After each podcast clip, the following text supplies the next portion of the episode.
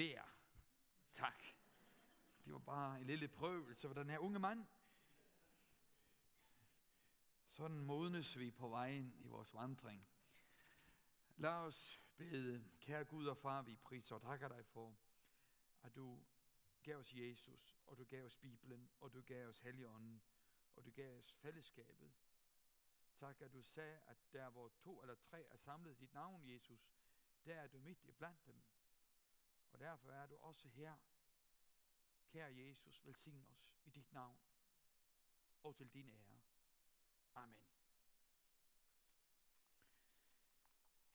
Det er kapitel 2 og 3 i 2. Peters brev, som vi har foran os her i aften. Og øh, jeg går i gang med det samme, og jeg håber, det er i orden. Jeg har den samme, om jeg så må sige, øh, hastighed som de andre aftener. Jeg har på fornemmelse, at det har været nogenlunde i orden. Vi øh, tager øh, kapitel 2 nu med det samme, og de tre første vers. Øh, og vi gør som de andre aftener, vi tager et vers ad gangen, eller nogle, og måske enkelte gange, så, så går jeg lidt videre i teksten. Det var der også falske profeter i folket, ligesom der også blandt jer vil komme falske lærere, som vil indsmule ødelæggende vranglærdomme og til med fornægte den herre, som købte dem. Købte dem. De nedkalder en bræt til intetgørelse over sig. Peter, han oplevede den gamle pagtstid. Uh, endda Johannes Støberen, han mødte. Tænk, den sidste af profeterne. Og så, så oplever han også den, den, øh, den nye pakstid, som vi lever i. Um, og det er interessant, at øh, som det var i den gamle pagt, er det også i den nye pagt. Falske profeter og falske lærere. Falskhed har disse to til fælles. Det er djævelens ærne at tage troen fra vores hjerter. Sædmanden, lignelsen om sædmanden er eksempel på det. Og hvis han ikke kan det, så kan han det gennem falsk lære og forkyndelse. Og øh, at tage Jesus fra os øh, kan ske ved, at han øh, lærer os en, om en anden Jesus, end den vi tror på. Og, øh, og et andet budskab om korset og frelsen, end det vi kender til fra skrifterne.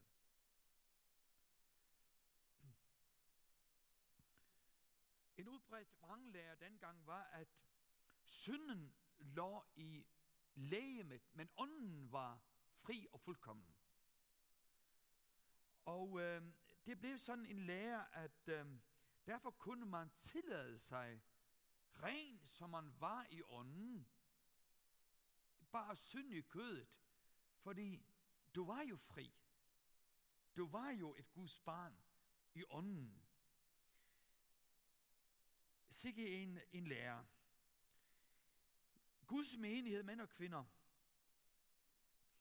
er sat til at bedømme læreren. Jesus lærer, og Luther bruger dette vers for at understrege, hvad kirken er, at forerne kender hørtens røst.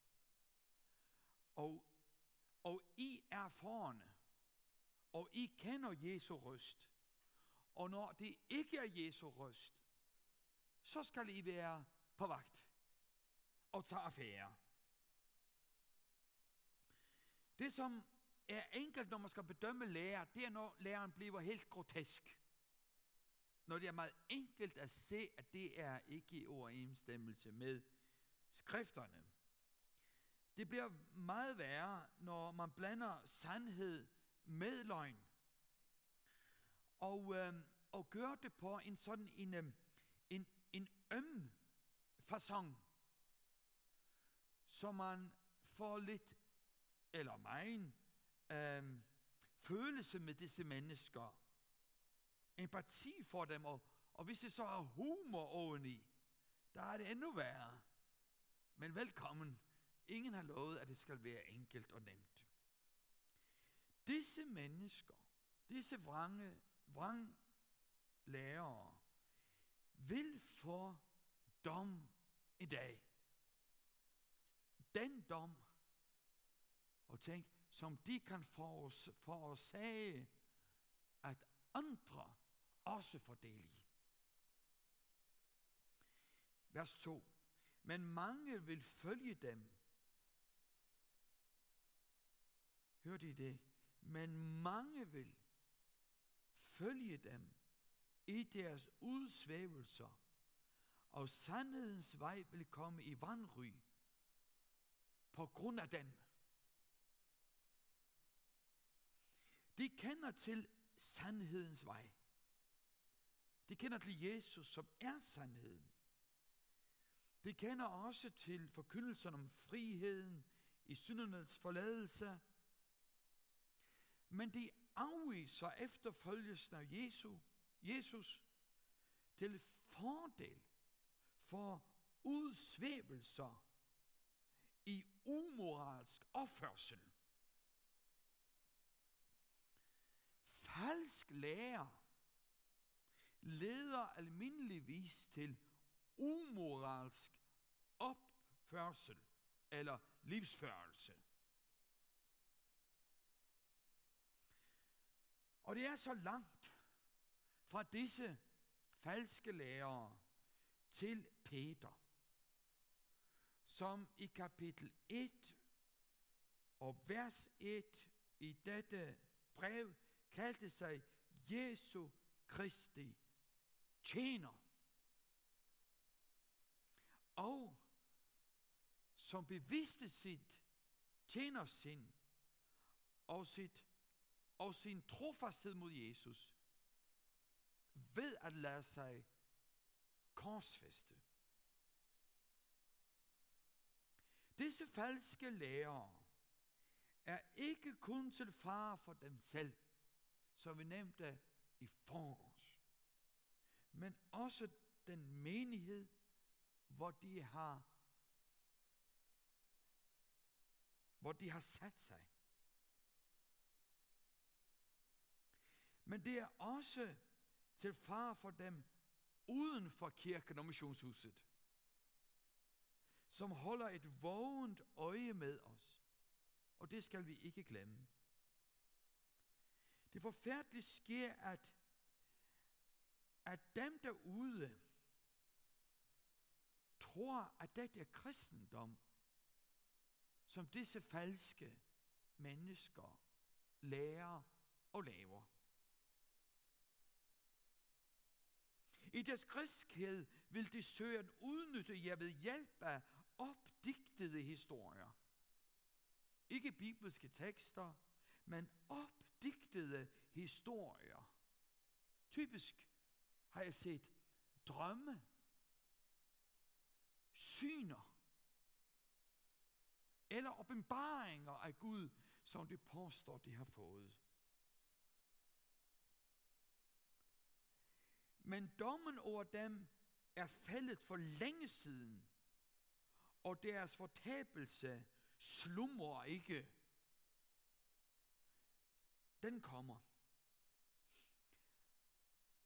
Motivet afdækker disse mennesker ved sin forkyndelse og sin magtposition, og i den udnytter de menigheden til egen fordel. Se, de er som lejesvendene, som vi hørte i andre stykket hos mine værtsforældre, værtsfolk, her, mens jeg er her disse dage. De lever og kæmper nemlig ikke for menigheden. De står ikke op for Guds og Guds ære. De står op for sig selv og sin ære. Vi nævnte i forgårs faren ved Homod, Og hvem af os er så ren, at vi ikke kender til lysten af for eget gavn og egen beundring, vi som står i lederskab. Vi står i fare, at vores motiver ikke er kun til gavn for næsten og, og til ære for Gud, men vi også tager en del, eller måske det hele, til os selv.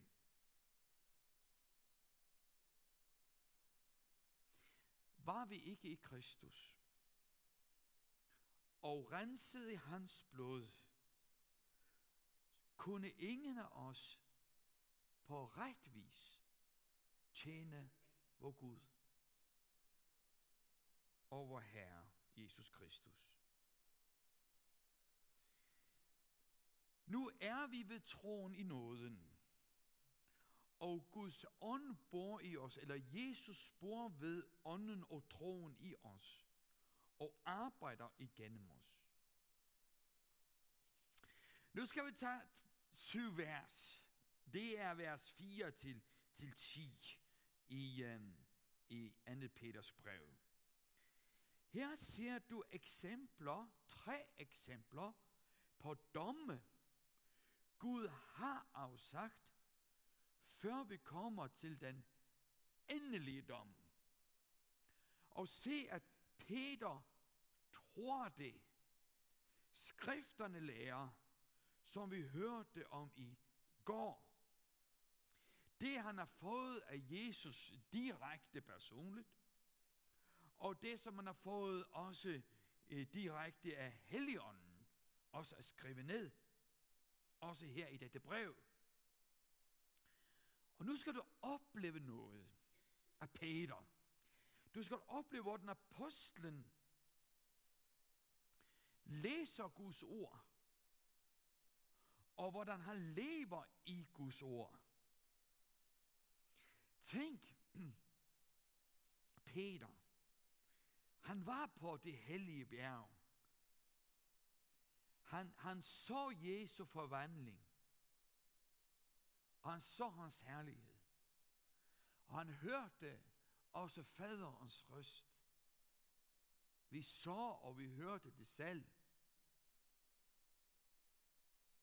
Du kan bare spørge Johannes. Han lever stadigvæk. Du kan bare ikke spørge Jakob. Han er for længst død. De halshuggede ham.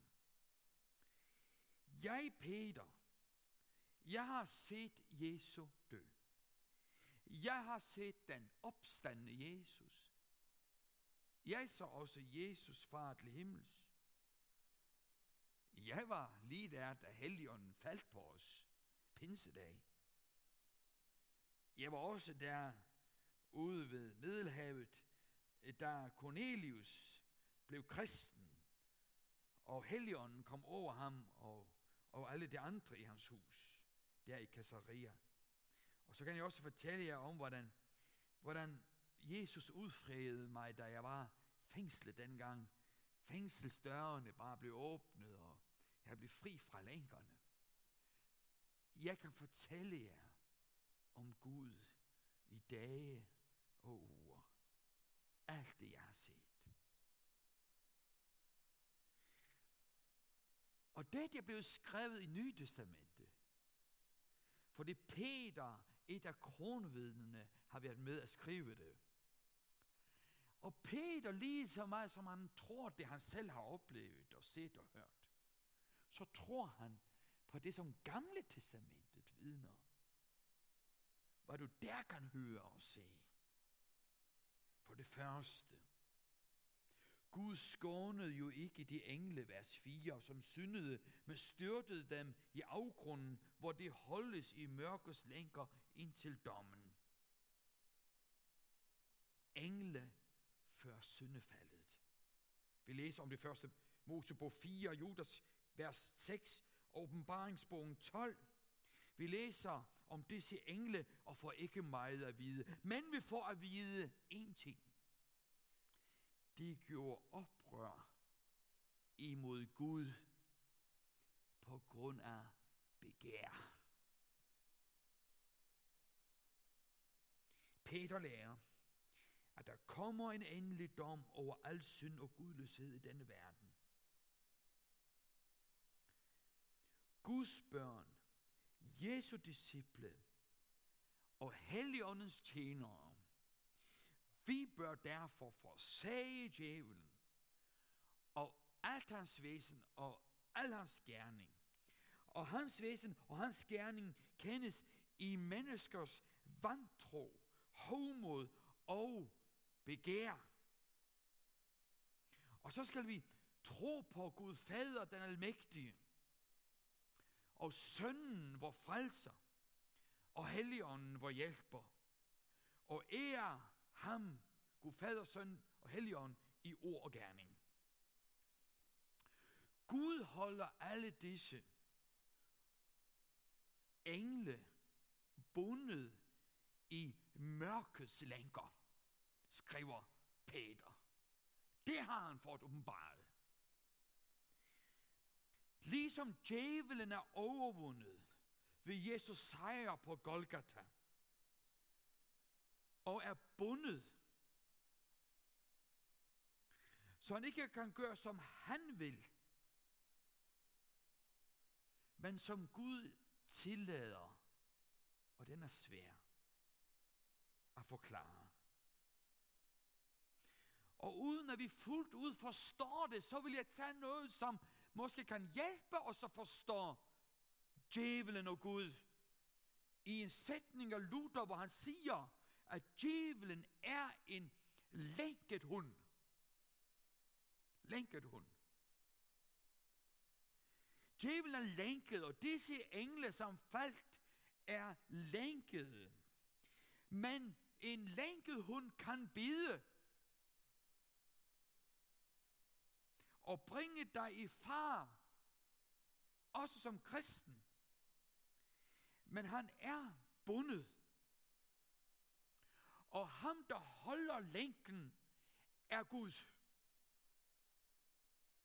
Så den ondskab, som, som er og råder i denne verden, har sin begrænsning. Som Christian Bartholdi skrev en lille pjæse, som jeg læste, da jeg var teenager, som nogle af jer. Og han skrev det der tilbage i 60'erne. Hvornår vil Sovjetunionen falde sammen? En ting ved jeg, det vil ske.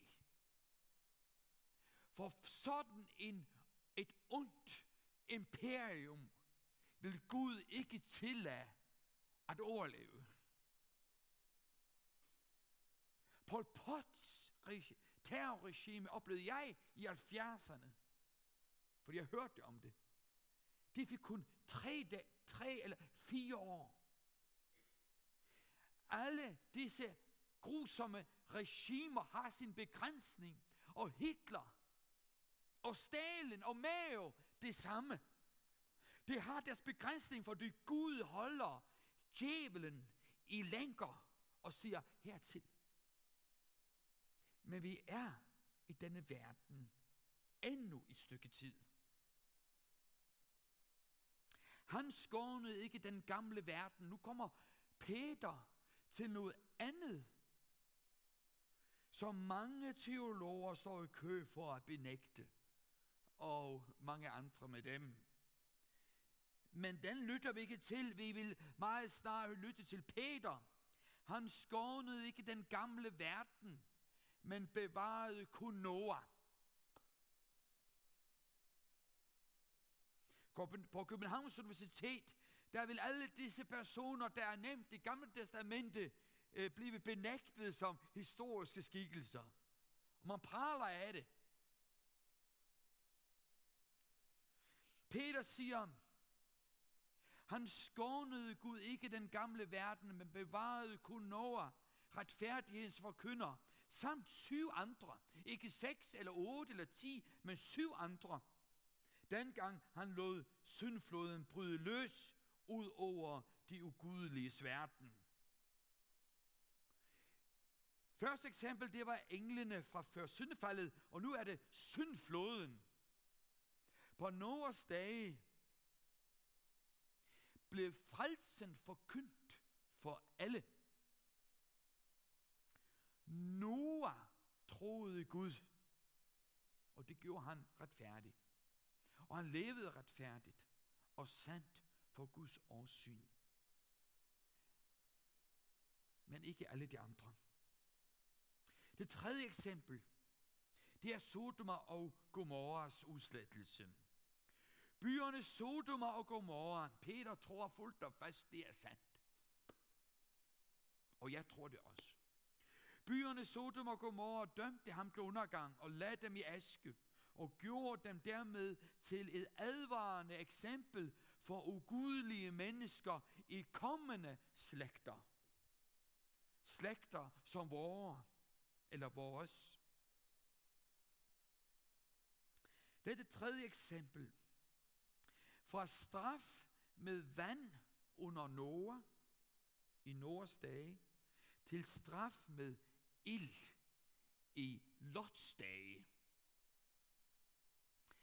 Falsk lære og falsk levevis vil altid, altid ende i lidelse og katastrofe efter oplevelse af nydelse i nogle dage. Men det er bare nogle dages nydelser. Så kommer der lidelse og katastrofer, katastrofer over disse mennesker. Sådan var det i Lots dag, sådan var det i Peters dag, og sådan er det i vore dage. Dette er ikke fabler, som jeg her beretter for jer. Lige så lidt som det er en fabel, det jeg oplevede på det hellige bjerg, kapitel 1, vers 16. Det er sandhed. Gud straffer al synd, og er vi ikke under Guds nåde og får tilgivelse i Jesu blod, så er Jesus også død forgæves for os. Den, der har sønnen, har livet, skriver Johannes. Den, der ikke er sønnen, har ikke livet. Og som Paulus siger til den tids lærteste mænd, der på Areopagos i Athen, jeg var der i fjor sammen med min kone. Han siger, Gud har sat en dag.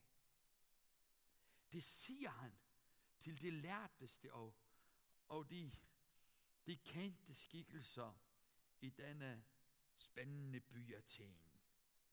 Men Gud har sagt en dag, hvor han vil dømme levende og døde.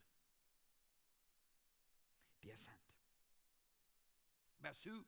Men han reddede den retfærdige Lot, som døjede under frække menneskers usvævende liv.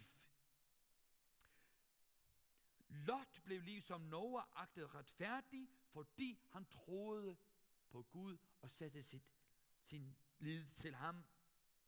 Han boede i Sodoma, men han levede ikke i Sodoma som de andre. Indbyggerne der bliver beskrevet i 1. Mosebog kapitel 19, som levende i et, et meget udsvævende liv, og de gik til de værste yderligheder. For da den retfærdige mand boede midt blandt dem, pintes han hans retfærdige sjæl ved dag efter dag at se og høre deres lovløse gerninger. Og kære brødre og søstre, vi kan nemlig lære af Lot. Vi lever her i det skandinaviske. Vi lever i verden. Men vi lever ikke af verden. Vel?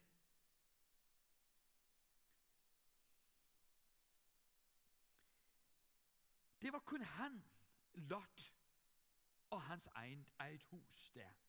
Midt i Sodoma. Med al den ugudelighed, der var omkring ham. Han troede på Gud. Og han havde det, som vi snakkede om i går. Udholdenhed. Han holdt ud.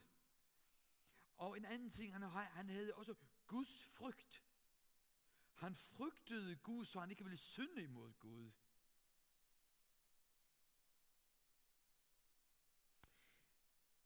Men han oplevede ikke nogen anger blandt de andre der. Heller ikke nogen vækkelse.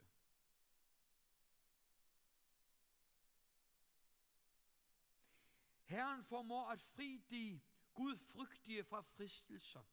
Vers 9. Det er et godt vers at tilegne sig.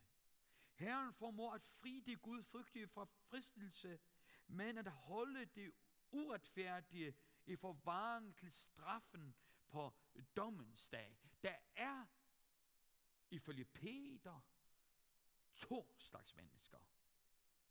Det er gudfrygtige, som er genfødte og har fået en ny natur, som vi hørte om i går, og som er retfærdiggjorte ved tro af noget og lever ret for Gud. Disse har stadigvæk sin syndige natur, men de fornægter den og lader helligånden døde den, så den nye natur kan få lov at leve og, som Peter skriver, vokse. Og så er det de andre, de ugudelige, som lever i sin egen syndige natur, eller i overensstemmelse med sin egen syndige natur, og forsøger at retfærdiggøre sig selv og leve som de synes ret. De første, de lever for Gud i helligånden. De andre lever for sig selv i kødet. De første frelses. De andre fortabes. Gud tillader, at hans børn bliver prøvet, fordi vi trænger prøvelse for at kunne leve i denne verden og ikke af den. Men han frier os fra den sataniske fristelse, som er at lokke os væk fra Gud og frelsen i Jesus Kristus. Det lover Peter os i dette vers. Mere om de falske lærere. Især dem, der beherskes af kødet. Det er ikke for børn, det der står her at høre på. Især dem, der beherskes af kødet i smutsigt begær og foragter Herrens myndighed, hensynsløse og selvhævdende, som det er, viger de ikke tilbage for at spotte, spotte over jordiske magter. Her uddybes tilstanden i Sodoma og Gomorra, og hvor disse tilstande ellers findes. Især straffes dem, og de er under Guds, Guds vrede, som har dette smutsige begær og foragter Herrens myndighed. Og jeg har ikke tid nu, desværre. Romerbrevet 1, og jeg vil sige til jer, at I har så god tid efter mødet, fra vers 21 og, og til 32. Please, må I læse det. Fordi der er det den store Paulus, og som Peter holdt så meget af, der uddyber det. Bare læs der. Disse følger sit, sin begærlige lyst og foragter Jesus i vantro og mistillid og mere. Det, det er dette, som det gør mod Guds.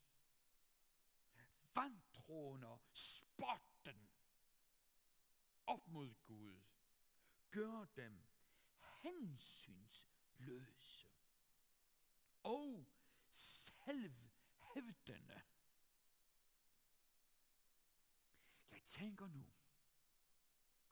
på den aggressive nyateisme og dets fortalere som trækløveren, Dawkins, Harris og Hitchens, som delvis også er oversat til dansk, og som i vore dage vedleder tusinder af unge og ubefæstede i troen.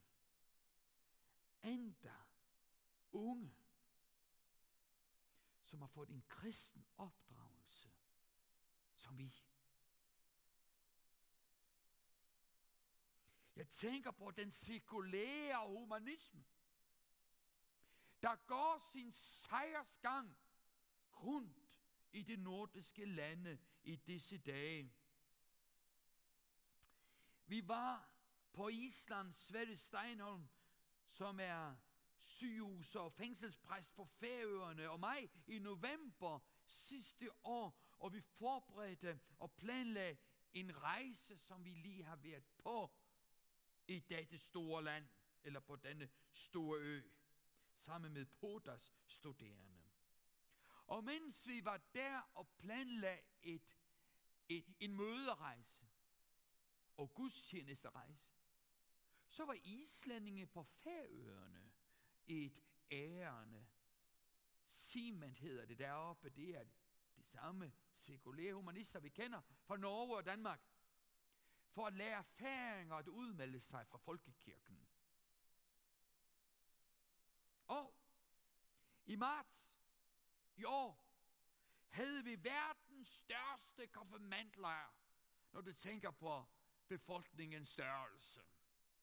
Vi havde flere, og hold dig fast, flere end 300 konfirmander på en lejr. På det store lejrcenter, som Heimermissionen driver deroppe. Men samtidig, så læste jeg i avisen, at humanisterne havde nordisk møde om, hvordan de kunne afholde alternative konfirmantlejre. Kan I se? Hvis I ikke ser, så er det ikke godt. Så lytter I for lidt til Bibelens ord og Peters formaning her i aften. For det er ikke bare fortid, da dette skete, som Peter skrev om. Det sker i disse dage. Nu. Sådan er det. Sandelig. I de sidste dage, som er vore dage, vil der herske en skeptisk ånd fra djævelen og råde en løsluppen livsstil. Vers 12 til 16. Disse mennesker, der spotter, hvad de ikke begriber, er som umælende dyr. Se Peter. Han er ikke kredsen, når han vælger ord og vendinger. Der var det så godt at have forskellige personligheder med i Bibelens tekster. Fordi så når vi, ikke sandt, de forskellige typer, men også de forskellige situationer, vi må opholde os i.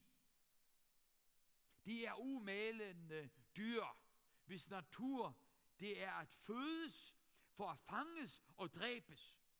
Og det skal også omkomme på samme måde som dyrene. Ja, jeg sagde, det var ikke for børn. Det er det ikke. Mennesker kan i den tid, vi lever i, blive som dyr. Og meget værre end dyr. Og hvis du var med mig og min kone,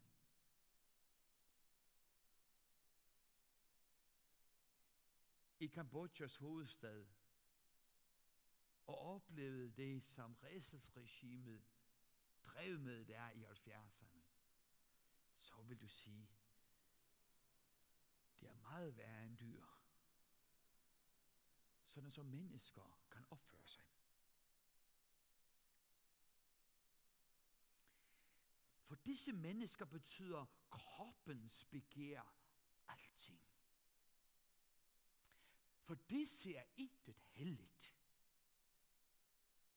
Og de bliver ved med at spotte og latterliggøre det hellige.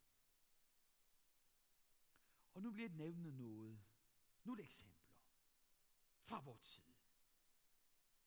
Jeg tænker på dyrkelsen af sig selv i vores postmoderne tid.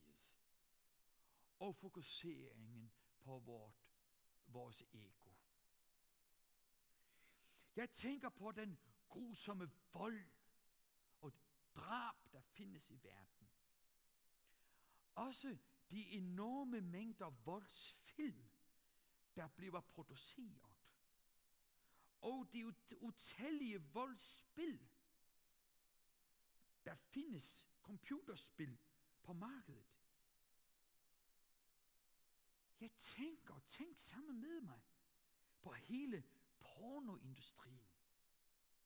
En kæmpe industri. Et milliardforetagende. Og som fylder så meget derude på internettet. Jeg tænker på trafficking. Hvor hundredtusindvis af børn og piger i disse dage bliver solgt som sextralle til at behage mands begær. Jeg tænker på prostitution generelt. Jeg tænker også på LGBT verden over, der dyrker al slags seksuel omgang. Og øh, dyrker det kønsløse samfund. I IMT i denne uge har jeg en prædiken, hvor jeg kalder vores tid forvirret. Jeg er skrub forvirret.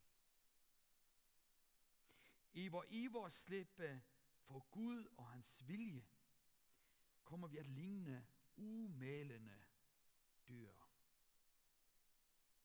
Vers 13. Og går glip af det udbytte, de havde håbet for, at deres uretfærdighed, de, de, de regner det for en nydelse at svære ved højlys dag.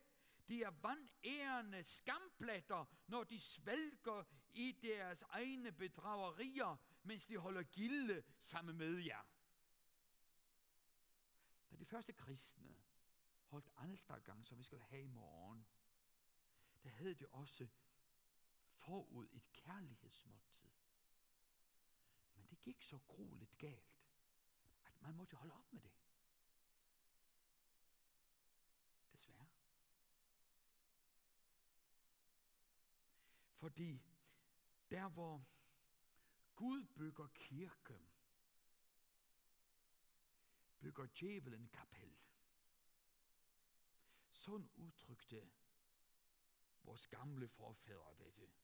Vi er inde på her i aften. Det er i ledtog med djævelen selv, forbandet som det er, vers 14.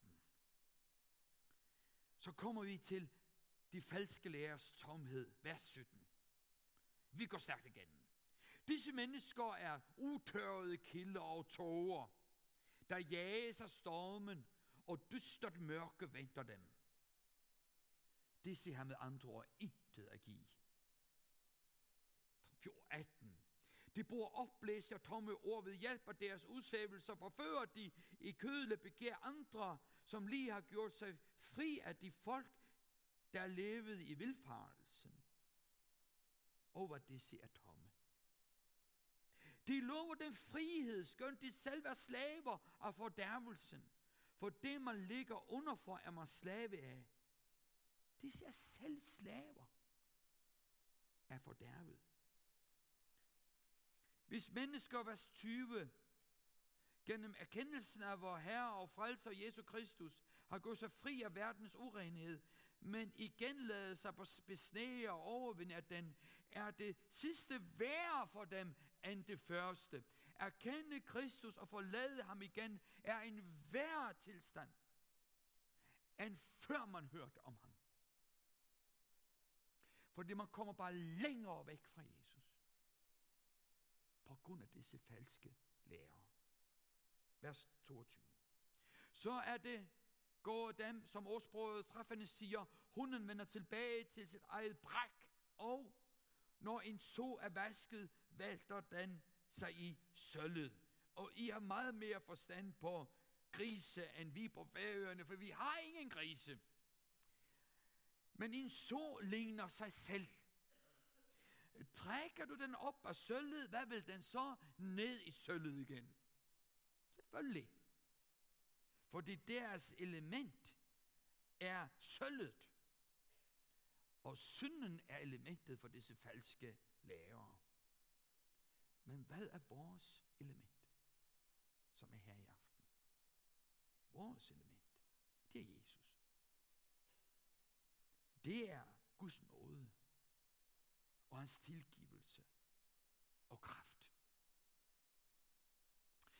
Jeg og min kone og mange andre med mig, også her i denne flok, blev forfærdet ved at se i sektens klør. Ikke sandt? Det er et lavede disse to film om en frikirke her i Silkeborg. Hvor pastoren udnyttede sin menighed økonomisk, menneskeligt og seksuelt. Ikke bare i gamle tider var det sådan, men også i vor tid. Lederskabet var umodent, og det er godt for sådan en præst. Det synes han. Og også kommunens sociale myndigheder levede heller ikke op til sit ansvar. Det er den verden, vi lever i. Brevets formål, det er, nu kommer vi til, og nu må vi stærkt, kapitel 3. Mit mål, skriver Peter, er at hindre jer at blive besmittet af den forførelse, som, som I oplever. Og nu gentager han det, han sagde i går aftes. For han gentager så ofte han kan, for vi ikke skal glemme denne påmindelsen.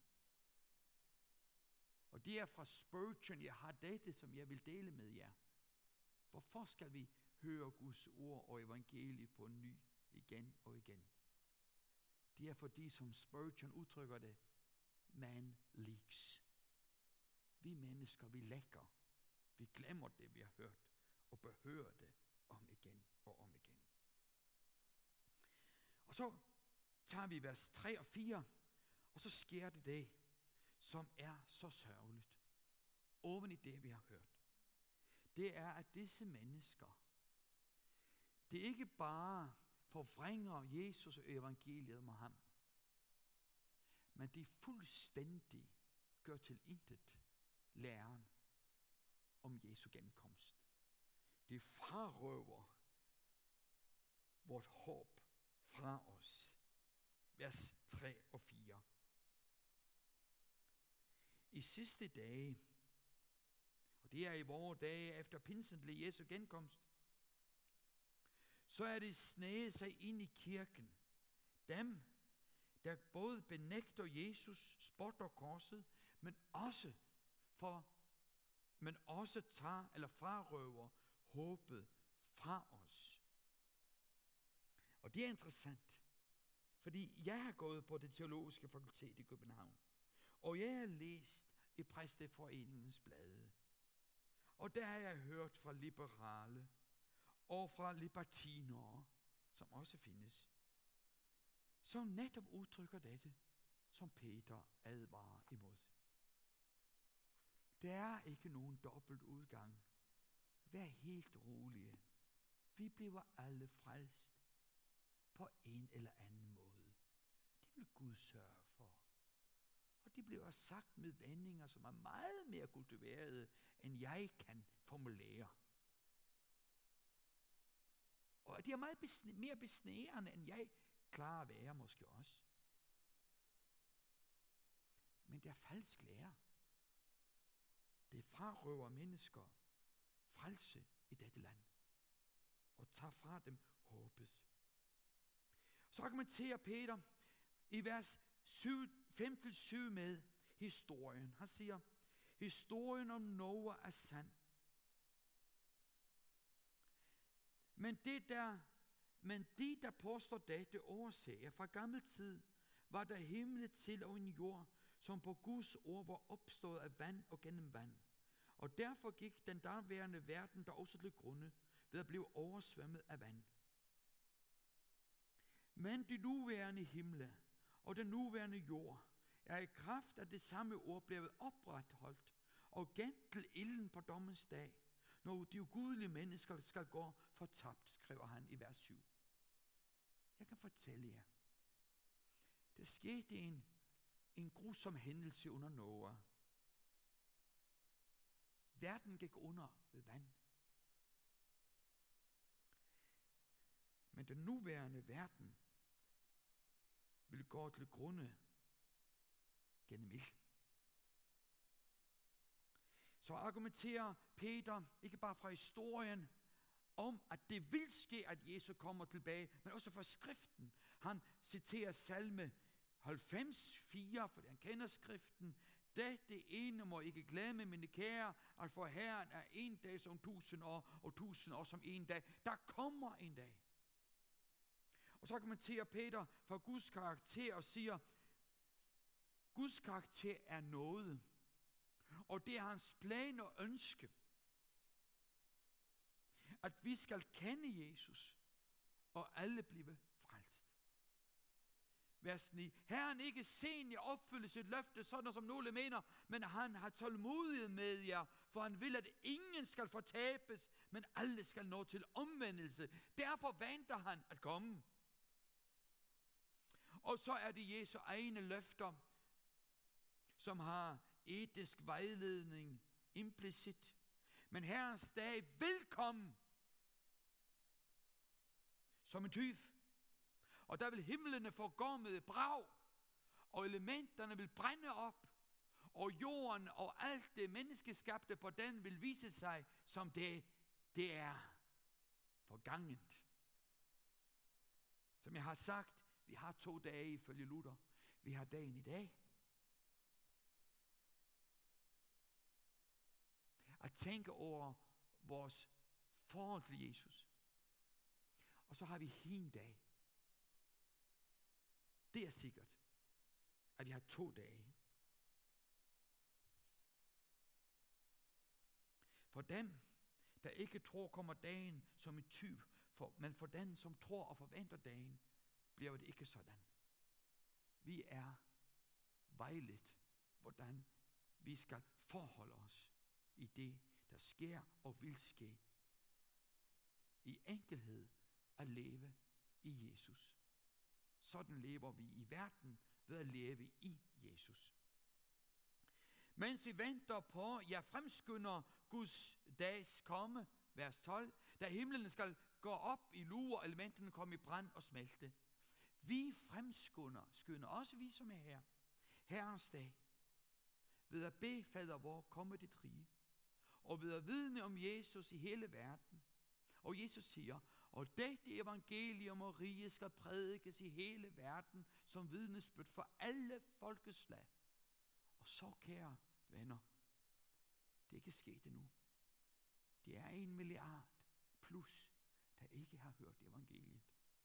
Men der det er sket, og det vil ske, der kommer enden. Og det er sikkert. Men efter hans løfte venter vi ny himmel og ny jord, hvor retfærdighed bor. Om det bliver i på en mandag, en tirsdag eller onsdag Jesus kommer, det ved vi Og Om det bliver i januar, februar, marts, det ved vi heller ikke. Om det bliver i 2017, 2018 eller 2019, det ved vi heller ikke. Gud ved det. Men det sker en dag. Men efter hans løfte venter vi ny himmel og ny jord, hvor retfærdighed bor. Herren er ikke sen, han kommer. Og så lidt til slut, øh, 15-16, det der med Paulus. Lyt bare lidt. Vers 15. Og forstår, at vor herres langmodighed er til frelse. Det er også vor kære broder. Jeg elsker det der, hvordan han omtaler Paulus. Ikke sandt? Vor kære broder Paulus skrevet til jer med den visdom, han har fået. Og sådan en vis mand Paulus er. Sådan som han jo skriver i alle sine breve, ikke bare nogle, men alle sine breve, for så vidt han kommer ind på dette emne, I hans breve er der nogle ting, som er vanskelige at forstå, og som ukyndige og ubefæstede sjæle fordrejer, men det gør det jo også med de øvrige skrifter til deres eget fordærv. Og jeg elsker det, når to af de her store mødes, så er det ikke sådan en dum og ussel øh, konkurrence mellem de to. Nej, det er begge ydmyge under Jesus. Og så respekterer det hinanden. Det er begge to disciple af Jesus. Mesteren er Jesus Kristus. Og så skal jeg slutte nu.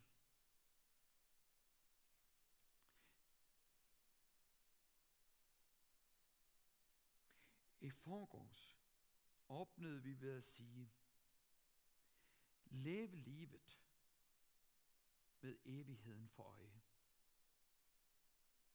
Alt det i denne verden vil forgå. Og alt i den kommende verden, på den nye jord, hvor retfærdigheden bor, vil bestå. I går hørte vi, at vi skal stole på de bibelske, og kan stole på de bibelske tekster.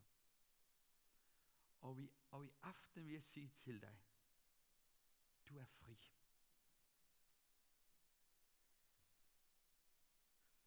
Du har en evighed, en evighed i frihed foran dig. Og evangeliet og Guds ord gør dig fri. Og nu kan du tjene Herren med glæde og med ren samvittighed. Du er fri. Tjen Herren med glæde. Altid med glæde og under alle forhold. Tag og læs Peter, første brev, kapitel 1. Om den glæde, som vi har allerede nu. Og den glæde, som vil overgøre al, al, overgøre al glæde, når han kommer igen. Luther siger, hvis du vidste, hvad du er frelst fra, vil du dø af skræk. Hvis du vidste virkelig, hvad du er frelst til, vil du dø af glæde. Så glad vil du blive. I morgen bliver jeg 51 år gammel. I 1960 døde min farfar, 51 år gammel, i Reykjavik på Island. Han vidste, at han skulle dø. Og mens han ventede på døden, så beskrev en mand, der lå ved hans side, at min farfar bad for sin kone og sine ni børn. Og han havde kun to børnebørn på det tidspunkt, og han fik mange flere. Da jeg var 19 år gammel, spørger min farmor mig, om vi vil se hinanden igen. Og jeg var både troende og, og aktiv i kristen arbejde, men jeg var ikke så klar, som jeg burde være, tænkte jeg. Jeg siger til min farmor, det regner jeg med. Samme sommer, jeg er 19 år, er i Reykjavik og snakker med en finsk præst, som fortæller mig, at da Jesus stod op fra graven, var han genkendelig. De så ham, og de kendte ham. Og han var sammen med dem, og de, og de spiste sammen med ham. Og det fik mig sådan en overbevisning om, sandelig kære venner, også I her i aften. Vi skal genkende hinanden på den nye jord. Vi skal genkende Jesus, vor Herre og Frelser. Og vi skal genkende Peter og alle kære, som vi nu savner og tænker på. Da min farmor Lå til det sidste. Ja, hun sad oppe. Og vi vidste, hun havde måske en eller to dage. Der besøgte min far og jeg hende. Og så kom jeg til hende. Og hun genkendte mig med det samme. Og ved du, hvad hun spurgte? Vil vi se hinanden igen?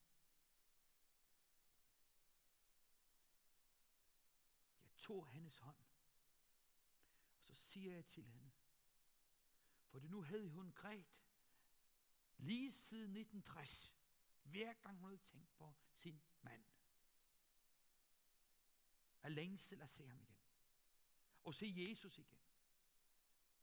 Og jeg siger til hende, ja, ikke fordi jeg har en eller anden fabel, som jeg bygger på. Men jeg har et ord, der bevidnet af tusindvis af vidner i Gamle Testamente og Nye Testament. Det er ikke fabler. Det er øjnevidner, der har skrevet dette.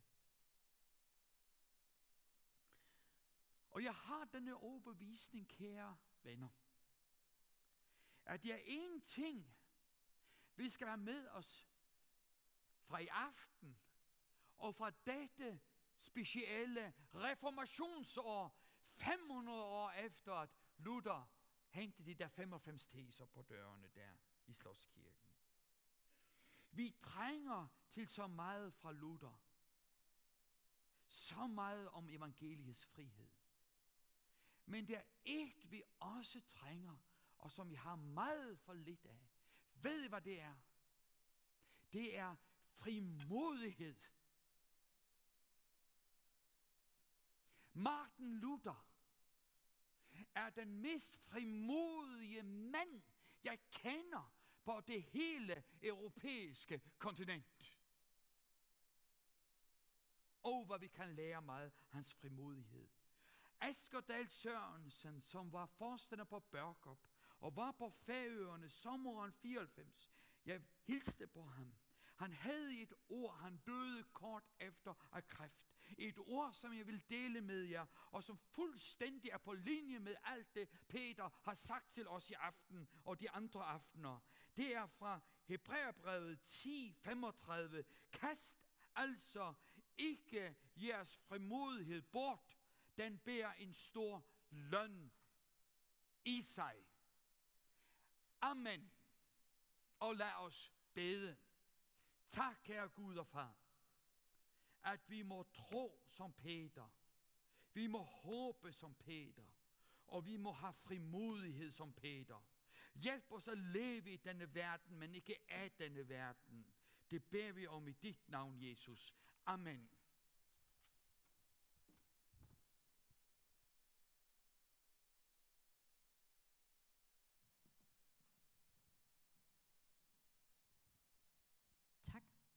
ordene. Der vil lige være et par minutters øh, tid til øh, stillhed refleksion, øh, inden vi synger en sang, og derefter vil der være mulighed for at øh, sige noget, hvis man har noget, man gerne vil dele med os andre.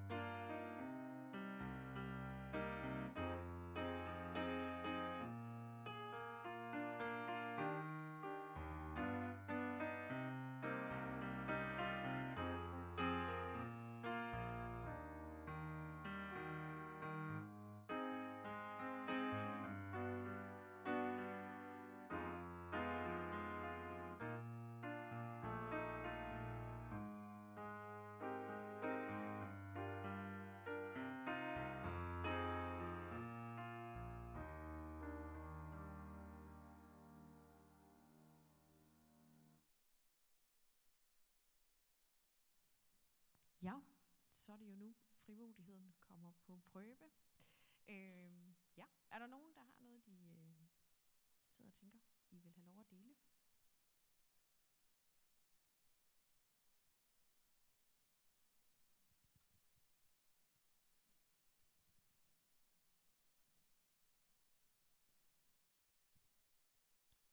Jeg vil bare fortælle dig, at øh, den beslutning, du tager, den kan have store konsekvenser, indflydelse på rigtig mange mennesker. Øh, og hvordan ved jeg så det? Det ved jeg, fordi at jeg har hørt min far, som er 84, fortælle her i påsken. Øh, og det kan jeg anbefale jer, når I er sammen med jeres ældre generation, så prøv at spørge dem om nogle ting. Jeg ved selv, da jeg var ung, der var jeg ikke særlig god til det. Jeg er blevet bedre, og jeg synes, det er vildt fascinerende, fordi jeg kan også se, at de synes, det er fedt at fortælle. Hvordan blev bedstefar kristen? spurgte jeg min far om. Det gjorde han, sagde min far. Han var ude og fisk med hans bror Christian, som var 21 år. Min bedstefar har så været 3-24. Christian var ikke fisker. Han skulle ind som soldat, men var bare med for sjov, for lige at tjene en par kroner måske. Så vælter båden, og Christian drukner. 21 år. Hvad gjorde min bedstefar? Der er jo to muligheder. Enten så løber du skrigende bort, han er sagt, fra Gud, forbander ham og tænker, hvad skal jeg med sådan en Gud, som gør sådan nogle ting? Eller kunne gøre, som min bedstefar gjorde, da han selv kunne svømme i land. Det første han gjorde, han lagde sig på knæ og råbte til Gud. Han råbte til Gud og gav sig over til Gud. Så kommer han hjem til min bedstemor, som heller ikke var kristen på det tidspunkt. Hun havde måske anet, at der har været noget i gære. Det, det fortæller historien ikke noget om. Det første min bedstefar siger til min bedstemor, Christian er død. Jeg er blevet en kristen. Jeg tænkte det nok, sagde min bedstemor. Lidt sur, for hun ville gerne danse. Det var ordene. Og det vidste hun. Så var det slut. Vi snakker 1920 nu. Ikke? Så vidste hun, det gjorde man ikke, når man var kristen dengang. Hun blev senere en kristen. Historien er jo så, at min bedstefar fik seks sønner, som alle voksede op i et kristen hjem, som alle blev kristne, som alle skabte sig et kristen hjem. Så er vi oppe på syv hjem nu. De fik hver øh, over 20 børn, hvor jeg er en af dem, børnebørnene. De fleste af os er blevet gift med kristne ægtefæller, har skabt kristne hjem. Vores børn er nu jeres alder, som er begyndt at få børn. Kan I godt se? Det min bedstefar gjorde i 1920, det havde kæmpe indflydelse på hele slægten. Jeg synes, det er vildt fascinerende. Så tænk over det.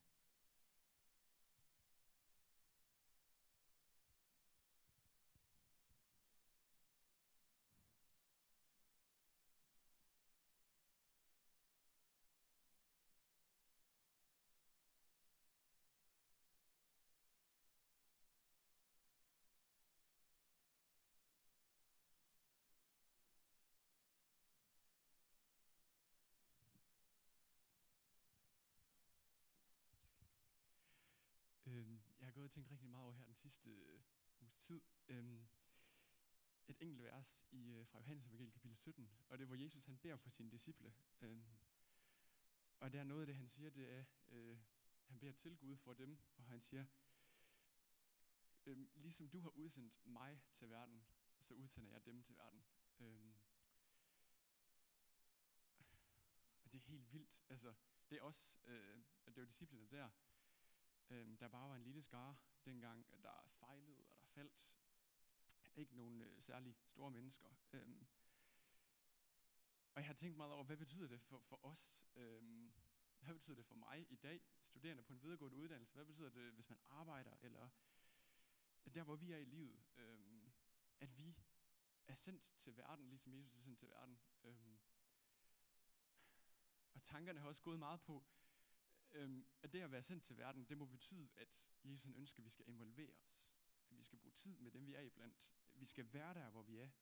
På arbejdspladser, studiesteder, eller, eller hvor vi er henne. Øhm. Men, men er det alt, jeg skal være med til? Øhm, er det alt, jeg skal være med til øh, på mit studiested og med mine klassekammerater? Øh, og alt de gør, Øh, og der snakkede jeg med en, en ældre kristen, øh, der også er teolog, fordi jeg havde simpelthen brug for noget vejledning i det her, og hvordan jeg skulle agere. Øh, og hvor han sagde til mig, at øh, han gav mig egentlig ikke, han gav mig ikke sådan et konkret endeligt svar, hvor jeg bare, så, så kunne man altid handle efter det, og det var sådan, alle kristne skulle agere, men han sagde, brug tid med dine studiekammerater, brug tid med dem, og tage ud og øh, tage ned og grille med dem i botanisk have, og spille fodbold med dem, og, og være sammen med dem, brug tid med dem, og, øh, og være sammen med dem. Men han sagde også, at, at de første kristne, der var også nogle ting, de ikke, de ikke kunne gøre længere efter, at de havde taget mod Jesus som deres herre og som deres frelser. Øhm, og de første kristne, de tog, de tog ikke på Colosseum længere og, øhm, og tog del øhm, og, og bifaldt den kultur, hvor man bare, øhm, ja, I ved, hvad der skete på Colosseum og hvad der foregik der. Og der var nogle ting, der var et skæld, efter de havde taget mod Jesus som deres herre hvor det også fik betydning i deres liv. Øhm, ja, øhm, så det er, det, opfordringen til jer er bare, øh, og det er lige så meget en opfordring til mig selv, engager jer der, hvor jeg i jeres kollegaer, i jeres fællesskaber med ikke-kristne. Fordi, og som Bergo har talt meget konkret om, der er et skæld, og der kommer et skæld. Øhm, altså det her liv er så svimlende kort. Mange af os har levet øhm, minimum 20% af livet, også øh, ja, mere end det, hvis vi er heldige med at blive gamle. Øh, og der kommer en dag, øh, hvor at, og det er svimlende at tænke på, øh, men dem vi er iblandt, at de skal stå til ansigt og til regnskab over for Gud, ligesom vi skal. Så opfordringen, og øh, op, opfordringen går bare på, at øh, fortæl dem om Jesus. Fortæl dem om ham, om den Jesus, der har frelst jer. Øh, fordi Ja, og I må undskylde, hvis det bliver lidt rodet det her, men jeg fik bare sådan en forfærdelig tanke også, i forbindelse med alt det her, hvor meget man skal engagere sig. At tænk, tænk hvis mine studiekammerater står, øhm, og det var et tænkt eksempel med, nu er det dommens dag, øhm, Gud er kommet igen, og hvis de står og skulle kunne se mig i øjnene og sige, Philip, har du, har du gået med os i fire år? Har, har, du gået, har vi gået side om side med dig? Og du har vidst, du har vidst, at Jesus var den eneste, vi har brug for, den eneste, der kan frelses. Og har du, har, har du ikke fortalt det? Altså,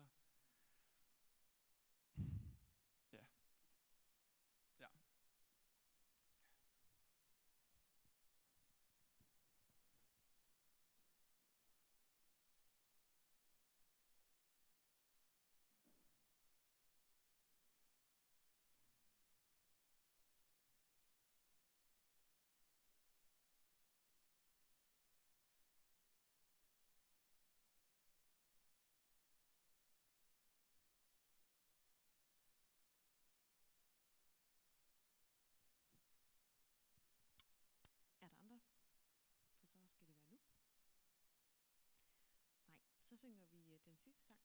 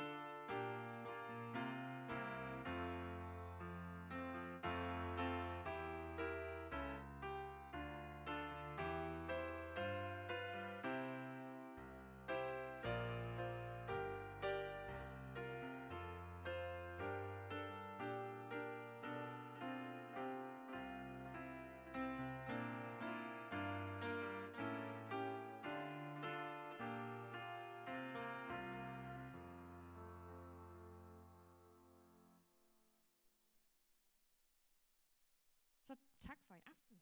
Tak for alle aftenerne. Øh, tak for jer, som har bidraget de andre aftener. Og tak til Sofie også i aften for musikken. Og øh, for teknikken, Michael og Andreas nede bagved. Og alle jer, der har bagt kage og så videre og sørget for, for det hele. Det har virkelig været dejligt. Øh, vi vil lige folde hænderne. Kære Gud, siger dig tak for denne aften. Tak for ordene til os. Kære Gud, jeg beder dig om, at du vil være nær os i den kamp, vi står i.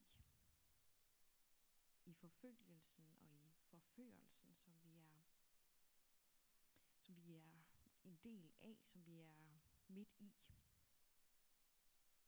Kære Gud, jeg beder dig om, at du vil beskytte os på vores vandring hjem. Jeg beder dig om, at du vil øh, være nær hos os nu, når denne aften, når vi skal hjem herfra. Kære Gud, jeg takker dig også for øh, Bertgo, som har været her og tale til os. Jeg beder dig også om, at han må komme godt hjem til Færøerne igen.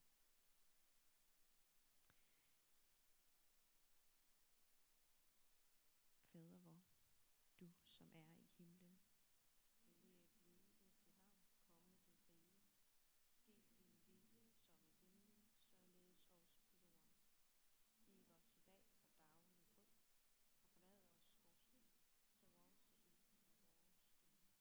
For det er riget, magten og æren i evighed. Amen.